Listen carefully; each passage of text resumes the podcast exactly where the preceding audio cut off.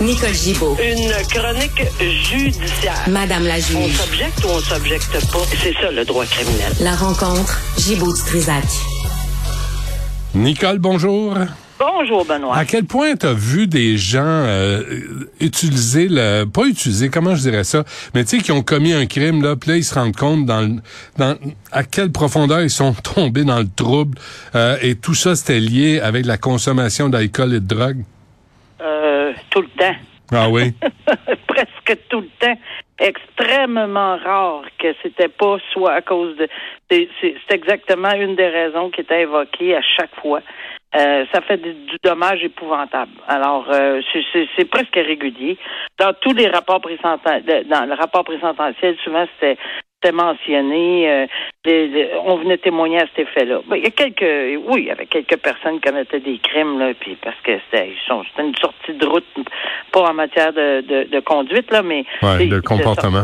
C'est ça, de comportement, point final. Mais d'habitude, de- la drogue fait des ravages euh, et a des tentacules très, très, très longues. Parle-nous de s'il te plaît euh, Harold Lebel là, ça- la saga continue.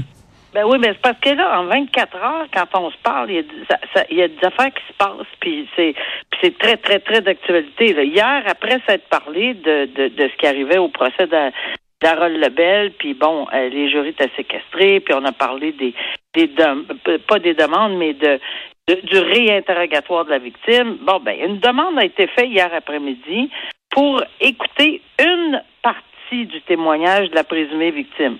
À partir du baiser, c'est bien clair, c'est une partie. À partir du baiser jusqu'à l'épisode de la salle de bain.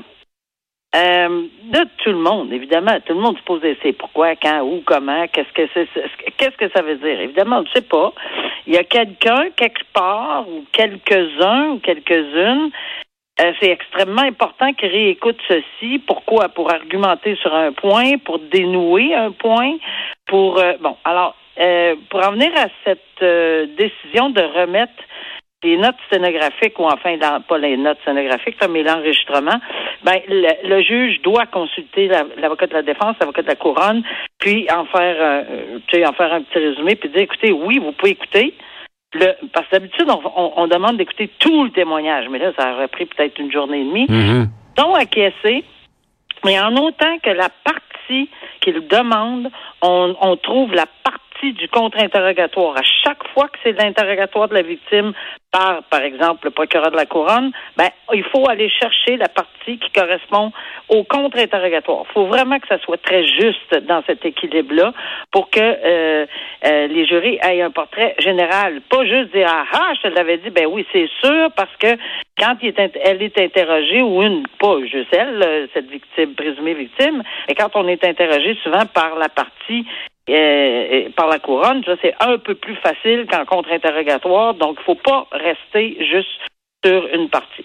Donc ça, c'est ce qui s'est passé hier. Pas de nouvelles, mais c'est une heure et demie à peu près d'écoute. Alors, à partir de deux heures et demie, trois heures et demie, ils ont arrêté à quatre heures et demie. Euh, bon, ils ont dormi là-dessus. Évidemment, tout le monde sentait que peut-être que ça dénouerait quelque chose, puis qu'on aurait un verdict aujourd'hui. Euh, surprise, encore pas. Et c'est ça un verdict. Hein? C'est, c'est, on est, tout le monde est celui qui vive tout le temps. J'ai tellement, tellement vu ça. Et euh, on attend, puis on attend, puis hop, une question, une enveloppe. On ne sait pas si c'est un verdict, on ne sait pas si c'est une question.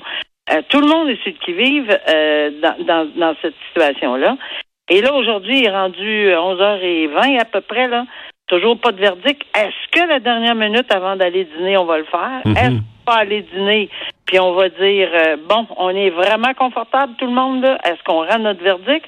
Ou s'il y a encore un impasse, on va continuer à essayer de le dénouer. Quelles sont les conséquences d'un impasse? Bon, on est bien de bonheur pour dire ça, là, mais c'est sûr qu'on veut pas ça, parce qu'on veut pas recommencer un procès. Jamais un juge va dire Ah, vous entendez pas, merci, bonjour, on recommence le procès, puis on déclare un avortement de procès. Ben, ça- on fait pas ça. Ce que les juges euh, font habituellement, c'est de dire Bon, écoutez, c'est peut-être une question de droit, là, qui, qui ça, c'est moi qui peux vous aider. Si c'est une question de fait, non. Euh, il peut pas s'immiscer dans ce qu'ils peuvent penser ou non de la crédibilité de quelqu'un ou pas. Alors, on se demande tous c'est quoi, là, euh, parce que le, le, on a donné un arbre euh, on a donné des questions. Il appelle ça un arbre décisionnel, là, Mhm. mais on a donné des questions pour les aider à avancer. Mais ça reste toujours que s'il y a un grand, grand principe qui existe toujours, et ça, tout le monde l'applique, c'est comme c'est comme une recette là, euh, que tous les juges, tous les avocats connaissent, euh, qui, qui est applicable pour des euh, lorsqu'on a des versions contradictoires. Benoît, c'est est-ce que vous le croyez l'accusé? Posez-vous plein de questions si vous voulez, mais le croyez-vous? Si oui, mais il est acquitté. Puis si vous, même si vous le croyez pas, deuxième question fondamentale, Hmm. même si vous le croyez pas dans l'ensemble de son témoignage, ben oui, il a, il a peut-être exagéré à gauche, à droite, mais on parle toujours de l'accusé, là. Euh, si vous le croyez pas, mais qu'il vous reste un doute, vous avez le devoir de l'acquitter. Puis la troisième et dernière question, la preuve, là, dans son ensemble, êtes-vous satisfait que la couronne a prouvé tous les éléments de l'infraction de l'agression sexuelle? Puis, si c'est le cas, ben, il est coupable. Si c'est pas le cas, y a encore un doute. Mhm. On leur donne beaucoup, beaucoup, beaucoup de chance de se. Ben, c'est, c'est pas évident. là. Tu, sais, tu peux en avoir un ou une qui, euh, qui arrête sur un point. Donc, on est rendu là, puis moi, évidemment, tout le monde me demande d'être sur le stand-by. Je le suis. on verra. on verra comment ça va se développer. Euh, On va t'appeler cette nuit. euh, Nicole, lève-toi, là, faut- faut- ça vient de sortir. Bon, euh, Jacques, Jacques Delisle, l'ancien juge, euh, Bon. bon, on- Mais, il serait condamné. là. Ben là, c'est parce que encore une fois entre hier et aujourd'hui, ben Ouais. là, on a ça, les, les plaidoiries ont été faites et, et les arguments sont forts, euh, ben sont forts, euh, tu sais, du côté de la défense. ok? Alors du côté de la défense, je résume un petit peu, on dit, regardez là, euh, on est allé jusqu'à dire euh, les- sept pathologistes euh, suite à une enquête par le ministre de la Justice, qui est l'ultime, l'ultime, l'ultime recours. Mais je sais même plus si je suis capable de dire l'ultime recours, parce que ça arrête jamais dans ce dossier-là. Là, Ouais. Mais en tout cas, l'ultime recours euh, au ministre de la Justice a dit les sept pathologistes, on n'a pas le détail, puis on ne l'aura pas parce qu'on ne sait pas s'il va y avoir un deuxième procès ou non, jusqu'à ce qu'on euh, on ait cette décision de la Cour d'appel.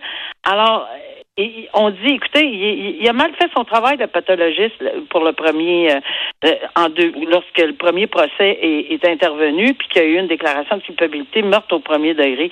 Il n'a pas gardé les pièces, il n'a pas assez gardé le. Bon, c'est c'est lugubre sur l'heure du dîner, là, mais il n'a pas gardé le cerveau, il a pas. On pourra pas faire d'autres expertises, on n'a pas de défense pleine et entière si on a un deuxième procès, puis ça, ça, ça va devenir un procès qui va être euh, pas équitable et qui sera pas juste pour l'accusé. On a plein d'arguments à- effectivement à cette euh, de cette nature. La couronne dit bon, ok, mettons que vous avez pas le crâne, mais quand vous avez fait votre premier procès, vos experts, ils l'avaient, ils ont gardé des notes. Les, il y a des choses qui ont été gardées. Mhm. Et si se passait, un jury le dira, puis dira, je peux pas le condamner au meurtre au premier degré, mais il y a autre option parce qu'on oublie qu'il aurait, il a admis qu'il avait remis l'arme à sa conjointe et qu'il était, il était parti. Ça m'avait frappé, là, qu'il était parti acheter des petites choses, et euh, il avait dit de penser à son affaire. Ben oui, mais que, même si c'était un suicide, la couronne prétend que ça devient non pas un meurtre au premier degré, peut-être, si on- on a un doute sur la preuve balistique, mais si on en arrive à la conclusion que euh, on n'a pas de meurtre au premier degré, mais peut-être qu'on on n'a pas peut-être, on aurait certainement un homicide par négligence. On a remis une arme à feu à quelqu'un qui a dit qu'il voulait se suicider. C'est clairement une infraction. Mais, mais, son, Et- mais son épouse, à l'époque, euh, souffrait, là, était malade.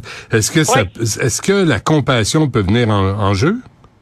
Ben, on sait très bien que ça n'existe pas.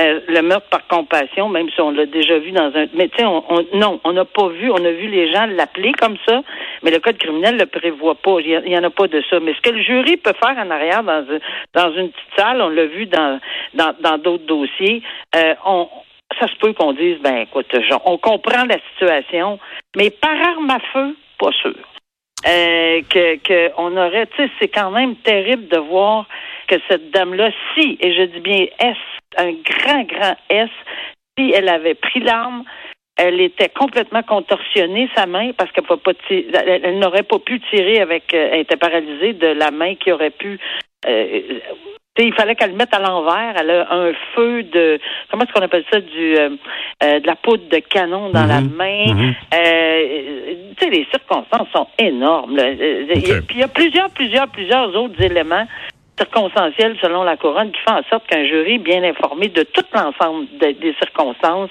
parce qu'ils ont plaidé avait- qu'il y avait une maîtresse, bon, que c'était trop. Il y, a- il y a bien des affaires. Lui il dit je l'ai pas fait, puis il a jamais témoigné. Ça, ça m'a euh, bouleversé. Ça, moi, tu sais, il a jamais témoigné. Il dit que c'est l'erreur de sa vie, absolument. Mais il a C'est pas drôle, un, ju- un juge là, euh, qui fait des erreurs comme ça lors d'un procès, quand ça vient, quand c'est à propos de lui-même. C'est Moi, assez... j'ai toujours, j'ai toujours soumis que, ben non, il n'a pas témoigné. Peut-être que c'est vrai ce qu'il dit. Bon, euh, je sais que ses avocats, puis il y a bien du monde qui le croit là-dessus, qu'il voulait pas offusquer sa famille puis déclarer qu'il avait remis l'arme.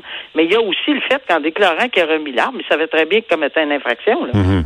OK. Et- on sait pas. Avant, avant qu'on se quitte, Nicole, un mot sur la commission sur l'état d'urgence qui euh, s'éternise.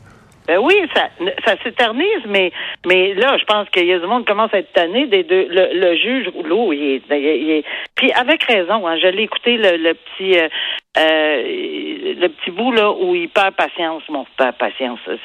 oui, mais il se fait vraiment. Euh, dire des choses, tu sais, vous voulez pas faire ci, vous voulez pas faire ça, etc. C'est pas comme ça que ça fonctionne. Tout ce que le juge Rouleau avait demandé, s'il y avait des demandes à faire euh, à la dernière minute, essayer de s'entendre avec les procureurs de la commission, parce que celui qui a fait des siennes hier, c'est le procureur des manifestants, euh, l'avocat des manifestants. C'est sûr qu'il y a plein de demandes, c'est sûr qu'il y a plein de choses qu'il a fait, mais selon les règles, le juge euh, qui, qui préside euh, cette enquête-là, cette commission-là, veut y aller déjà, ça roule, euh, oui, ça roule bien, mais il veut finir. Puis comme il dit, là, je peux pas étirer, puis étirer, puis vous permettre de, de voir telle preuve, puis une autre preuve, puis une autre preuve. Vous l'avez pas demandé, puis etc. Ben, il est offusqué, l'avocat, mais offusqué. Ils ont été obligés de sortir. C'est pas compliqué. Ils l'ont mis dehors et euh, il s'est calmé parce qu'en fin de journée, il est revenu. Expulsé comme un camionneur. C'est pas, Ouais. pas long. hein. Bon, euh, écoute, on va suivre ça là, euh, demain de toute façon. Hein. Chaque jour porte sa peine. Là. On n'a on pas fini. Nicole Gibault, merci. À demain. Merci. À demain, Benoît. Bye.